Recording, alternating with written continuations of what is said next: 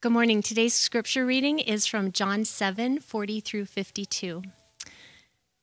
When they heard these words, some of the people said, This really is the prophet. Others said, This is the Christ. But some said, Is this Christ to come from Galilee? Has not the scripture said, The Christ comes from the offspring of David and comes from Bethlehem, the village where David was? So there was a division among the people over him. Some of them wanted to arrest him, but no one laid hands on him. The officers then came to the chief priests and the Pharisees, who said to them, Why did you not bring him? The officers answered, No one ever spoke like this man. The Pharisees answered them, Have you also been deceived? Have any of the authorities or the Pharisees believed in him? But this crowd that does not know the law is accursed. Nicodemus, who had gone to him before, and who was one of them, said to them, Does our law judge a man without giving him a hearing and learning what he does? They replied, Are you from Galilee too? Search and see that no prophet arises from Galilee. This is the word of the Lord. You may be seated. Good morning, Redemption Tucson. Glad to be with you once again this morning.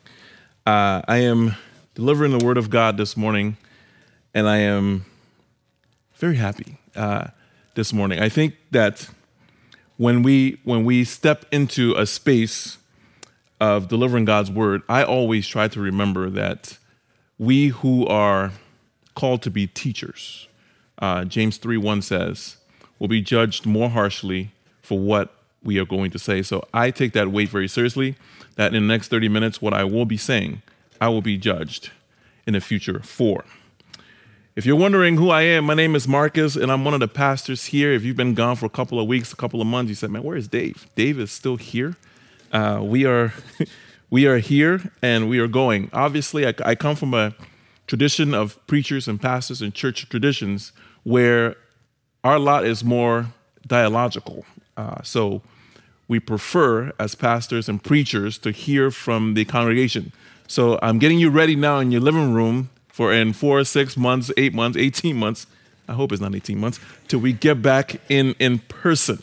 So if you're on your couch this morning, you're in your kitchen, feel free to say amen along with me. Feel free to touch your neighbor and say, hey, did you hear what he just said? That's okay. We'll work together as we grow together uh, as a people of God. So let me open up in a word of prayer and we'll, we'll get started. Heavenly Father, I pray that you will be just my mouthpiece. Uh, do as you wish, as you as you want uh, in this service, preaching of the word. Lord, I thank you for what you've given me in my mind in the study and in the spontaneity of the Holy Spirit and the time that I spent thinking and writing and and acknowledging your presence uh, this week over over the past two weeks actually for this for this sermon. Father God, I am so grateful that you've called me, and I'm grateful for the people that you've called me to here in Tucson. In Jesus' name. Amen. This morning, as Mary so kindly read, we are in the book of John. So pick me up in John chapter 7, uh, verses 40 to 52, towards the end of the chapter. Um, thank you, Mary, for reading. I appreciate it. And uh, the book of John is filled with a lot of ironies, which irony uh, dramatically, if you think of things that are happening that maybe the people in the story don't quite understand or the writer has purposely placed in the narrative. John has done a masterful job in these 12 verses to actually explore and share with us the irony that I'm going to try to draw out this morning. Uh, the irony. Have you, my question to you this morning is Have you had the opportunity to be corrected on something you've done your whole life that it turned out you were wrong in doing. The way you were doing it was incorrect. Have you had a hobby or something that you've done for years and years that you've done it this way and you meet somebody like, no, that's not how you do it? I spent a few short months in the United States military, in the Army. And I remember the day that we were heading out to the range to go and shoot, finally get a chance to shoot our M16s, finally get to practice on the targets.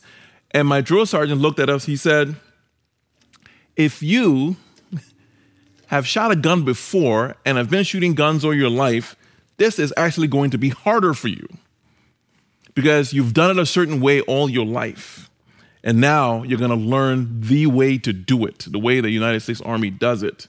The same thing happened to me when I first got married, and Annie and I were sitting in a car and we were driving, and this, this still happens to me, by the way. And we're listening to, to songs, and I, in my mind, I have some lyrics that I like to, I like to sing, right? And sometimes I would start singing the lyrics, and she'll be like, uh, uh, no, that's not it. No, that's not it, right? Some things that we've always done are hard to change. It's hard to turn course when, you, when you've been doing something all your life. This is what's going on in this passage. So there are three sets of people in this passage. One group, as Mary read, are the people who said Jesus is the Messiah. One group says, I, I think he's a prophet. And then there's another group, the religious leaders, who say, no, we're, we're still skeptical. We're not quite sure who he is. We're not quite sure he is the real deal, if you will. This morning, I've titled this sermon, If You Can Be Sure of One Thing in Life, Be Sure of Your Need for Jesus. If you can be sure of one thing in life, be sure of your need for Jesus. So, my question is Is Jesus the real deal? Is he who he says he is? Is he legit? How do we know that he's legit? In this scene, there's chaos, right? Three different views. Some people are saying, oh, he's a prophet. Some people are saying, oh, he is the Christ, the Messiah that we've been waiting for for hundreds of years. But others are questioning where he came from. The religious leaders who have spent their entire lives believing one thing, who has spent their entire life around religious people, studying, were the most suspicious of Jesus, right? But when they try to arrest Jesus in this scene, the, the men who go to arrest him say to the Pharisees, they say, No one's ever spoke like this man. No one's ever spoke like this man. I want you to imagine Dave and myself sitting down and listening to some preacher from out of town, and you come up to us and say, No one's ever spoke like that guy. How does that make us feel?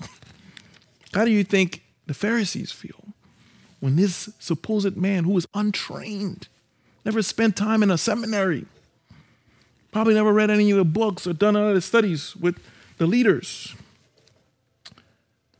is teaching and the people are understanding, the people are following, the crowds are building. People are convinced that he is the Messiah. Their insecurities, the Pharisees' insecurities are mounting. What does it mean?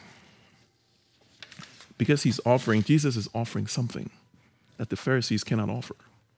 He's offering something that a human heart desperately needs, which is change and relationship, while the Pharisees are offering rules and laws. There's something freeing about what Jesus is saying, not constricting. Right? That our human heart desires more than rules without relationship. We are desperate for more than law without context. The Pharisees are facing a decision. Do I believe this man or do I stick with what I have known all of my life? Can I keep singing my same old lyrics? Or do I want to follow this man? See, there's a danger here for all of us. Because sometimes when we read the Bible, we place ourselves in the role of the, the perfect person, right? We, when we think of the Pharisees, we think, oh, I would have never done that. I would have never been that. But in fact, we are in those seats. There's a danger here, not just for religious leaders, but for us. Some of us have been, all of us, some of us, not all of us, some of us have been in religious services all our. From nursery, children's ministry, youth group, young adults, you know the transitions as we move further and further. We know what we know that we know that we know that we know, and we know the rules. We know what church is like. We understand church culture. We even know how to get around the rules. You know it. But have we missed Jesus? In following the rules, have we missed Jesus? Like I said before, if there is one thing we can be sure of this morning, we can be sure of our need for Jesus. Jesus, in this passage, gives an invitation. as he speaks, the people are, are, are gathering and trying to understand. He gives a better invitation to a life that is way different than rules. A certain generation of Americans will know this all too well. Generation probably over 50 or so, maybe over 60, knew that their parents had come through Ellis Island or their grandparents had come through Ellis Island. Those people who came through Ellis Island came with a dream. They came with an idea of what America was like. They came with a hope. The poem that is at Ellis Island was written by a woman named Emma Lazarus on Ellis Island. And this poem really captures the hope that people had. And she writes this is what the poem says. She writes, Give me your tired, your poor, your huddled masses yearning to breathe free, the wretched refuse of your teeming shore. Send these, the homeless, the tempest tossed to me. I lift my lamp beside, I lift my lamp beside the golden door. This plaque is at Ellis Island. So what does it have to do with Jesus? This was the invitation that America offered to millions of people coming in. This was the reason people climbed aboard ships, leaving their hometowns, leaving their home countries, endured months at sea, risking their whole family, the whole lifestyle to come to a new place. They left because of the ability that things, of the possibility that things would be better. Jesus is offering a similar invitation, right? An invitation that says, Come, you weary and broken. Come, you thirsty and dying. Come and find life in me. Leave everything you've ever known and come. When offered a better life, right, people take it. When, when we are offered something that is completely new and different, and you can see it clearly. We, we, we leave what we, what we have and we take what we need. If Jesus, is if Jesus is legit, if he is the Son of God, how did the Pharisees miss it? How did the people who had studied so much, who should have clearly seen that this man is Messiah, how did they miss it? How did they miss it? Deeper question I'm asking this morning. Not how did the Pharisees miss it? We'll walk through that in the passage. The deeper question I'm asking are you missing it? It's easy for us to say, oh, the Pharisees, they missed it. They were church leaders, the pious. They were Dave and I.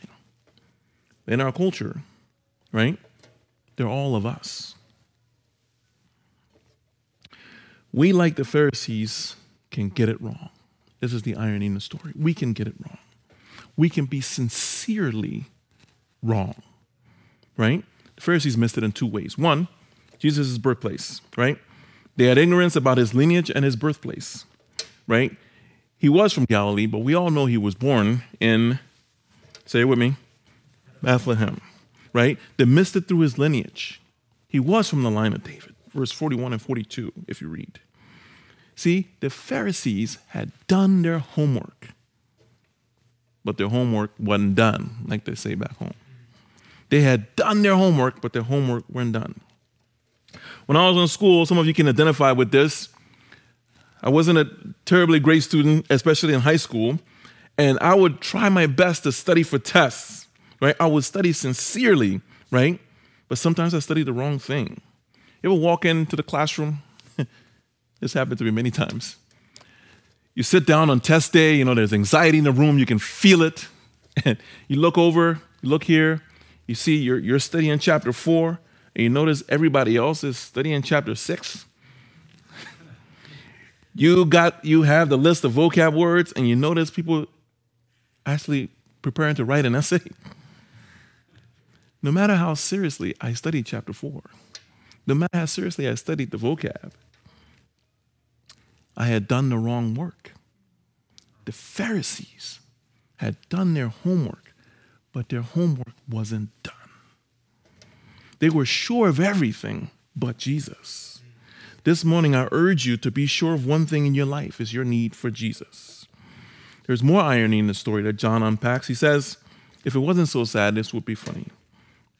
He said in verse 50 Nicodemus, one of the Pharisees, comes up to Jesus and he says this. Well, he came up to Jesus in John 3.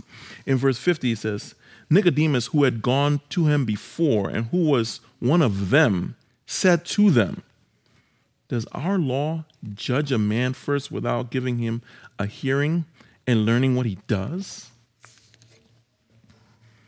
Nicodemus is saying, Doesn't the law that we all studied say we should do this? We should give this man a hearing? See, the Pharisees weren't trying to give Jesus a hearing, they were wanting him arrested and killed. The law keepers, the folks who claim to have done their homework, are not keeping the law. Right? The hypocrisy there, the irony is clear. They want Jesus arrested and killed for more than not just doing his homework.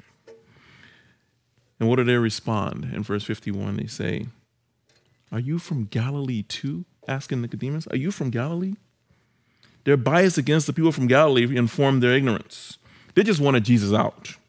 Because if they would have done their homework, if they would have actually studied, they would know that many other prophets, in fact, did come from Galilee.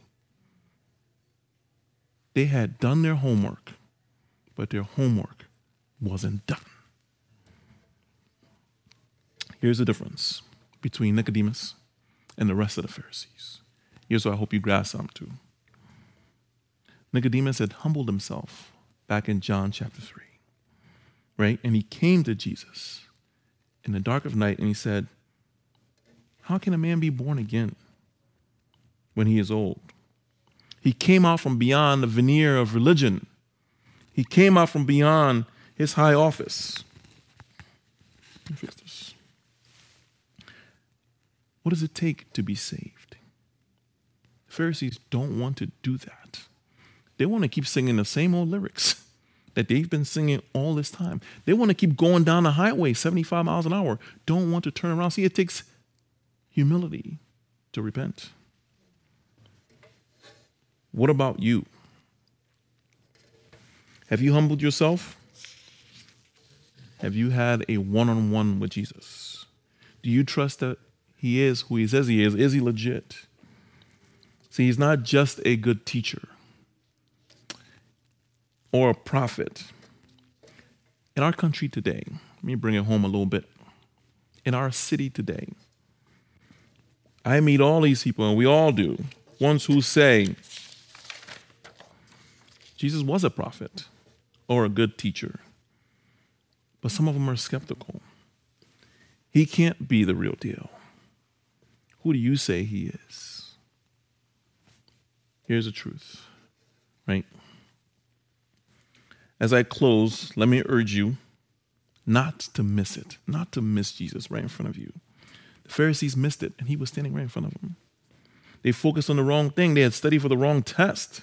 They were wrong because he was born in Bethlehem, he was from the line of David.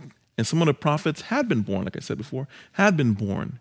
Jonah, Elijah, Nahum, all of these prophets that they had read, they had studied, quote unquote, were born in Galilee, were from Galilee. They had done their homework, but the homework wasn't done. Jesus is clearly who he says he is. And it's not really about his genes, not blue jeans, physical genes. And it's not about the geography of where he came from.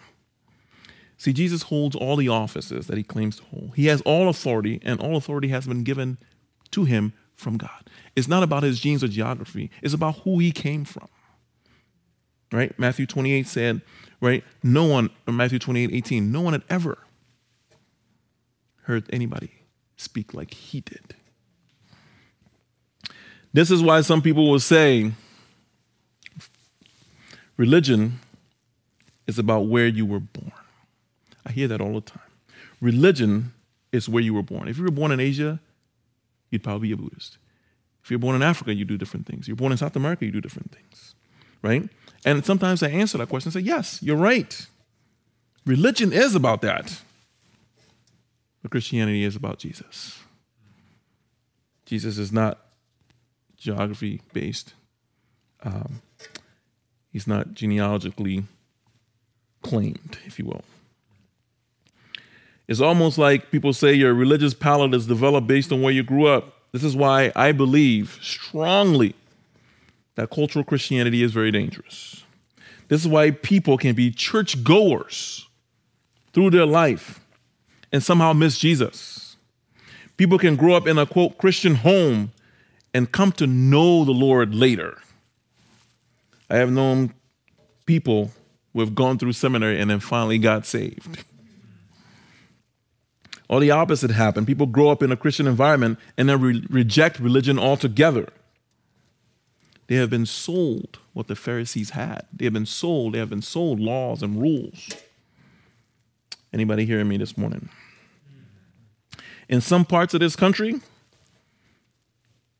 preachers have to convince people who are lifelong churchgoers that they're not, they're not actually following Jesus. Believe me, that's really hard. People have been in church all their life. The Pharisees are like this. They've been there all their life, and you have to convince them that Jesus is the one. This is very serious. If I had a dime, like people say, for every time I sat on a plane, on a bus, on a train, at a restaurant, at a party, and someone asks, What do you do for a living? and I say, I'm a pastor.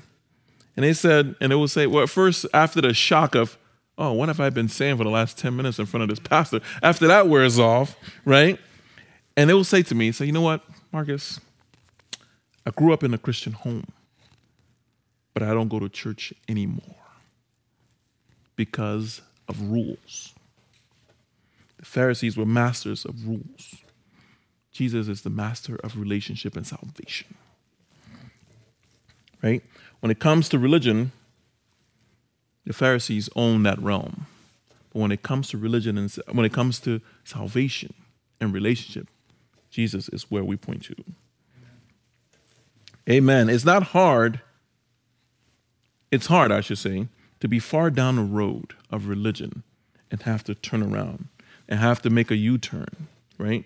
This is what the Pharisees are facing something deep is in your pride. You're like, no, I've been doing this all my life. I have to be right. I, I've wait. Are you trying to tell me that I wasted all these all these years studying? I've, I've been going through the wrong thing. It's hard to turn around when you're going in the wrong direction. See, underneath the Pharisees' refusal to see, underneath the blindness, is actually pride, and the pride is in all of us. This guy this Jesus, this man who's new in town and is preaching something that people have never heard, but they're captivated by, is the one, is the Messiah, is the one that we ought to follow. The Pharisees are worried about the synagogues being empty now. What's going to happen to my livelihood? What's going to happen to me? Right? I wouldn't allow pride to get in the way of your salvation this morning. I will not assume that everyone who is sitting and hearing me this morning has come to know Jesus one on one. If you have not had a one on one and sat down and said, Lord, I need to know you better than I know you now, now is the time, right? If you can be sure of one thing at the end of today, I want you to be sure of your need for Jesus. Let us pray. Thank you, Father God, for your word. Thank you for your grace that is poured out. Thank you for Jesus, who is strong enough to hear and take our lives and make, make something out of them.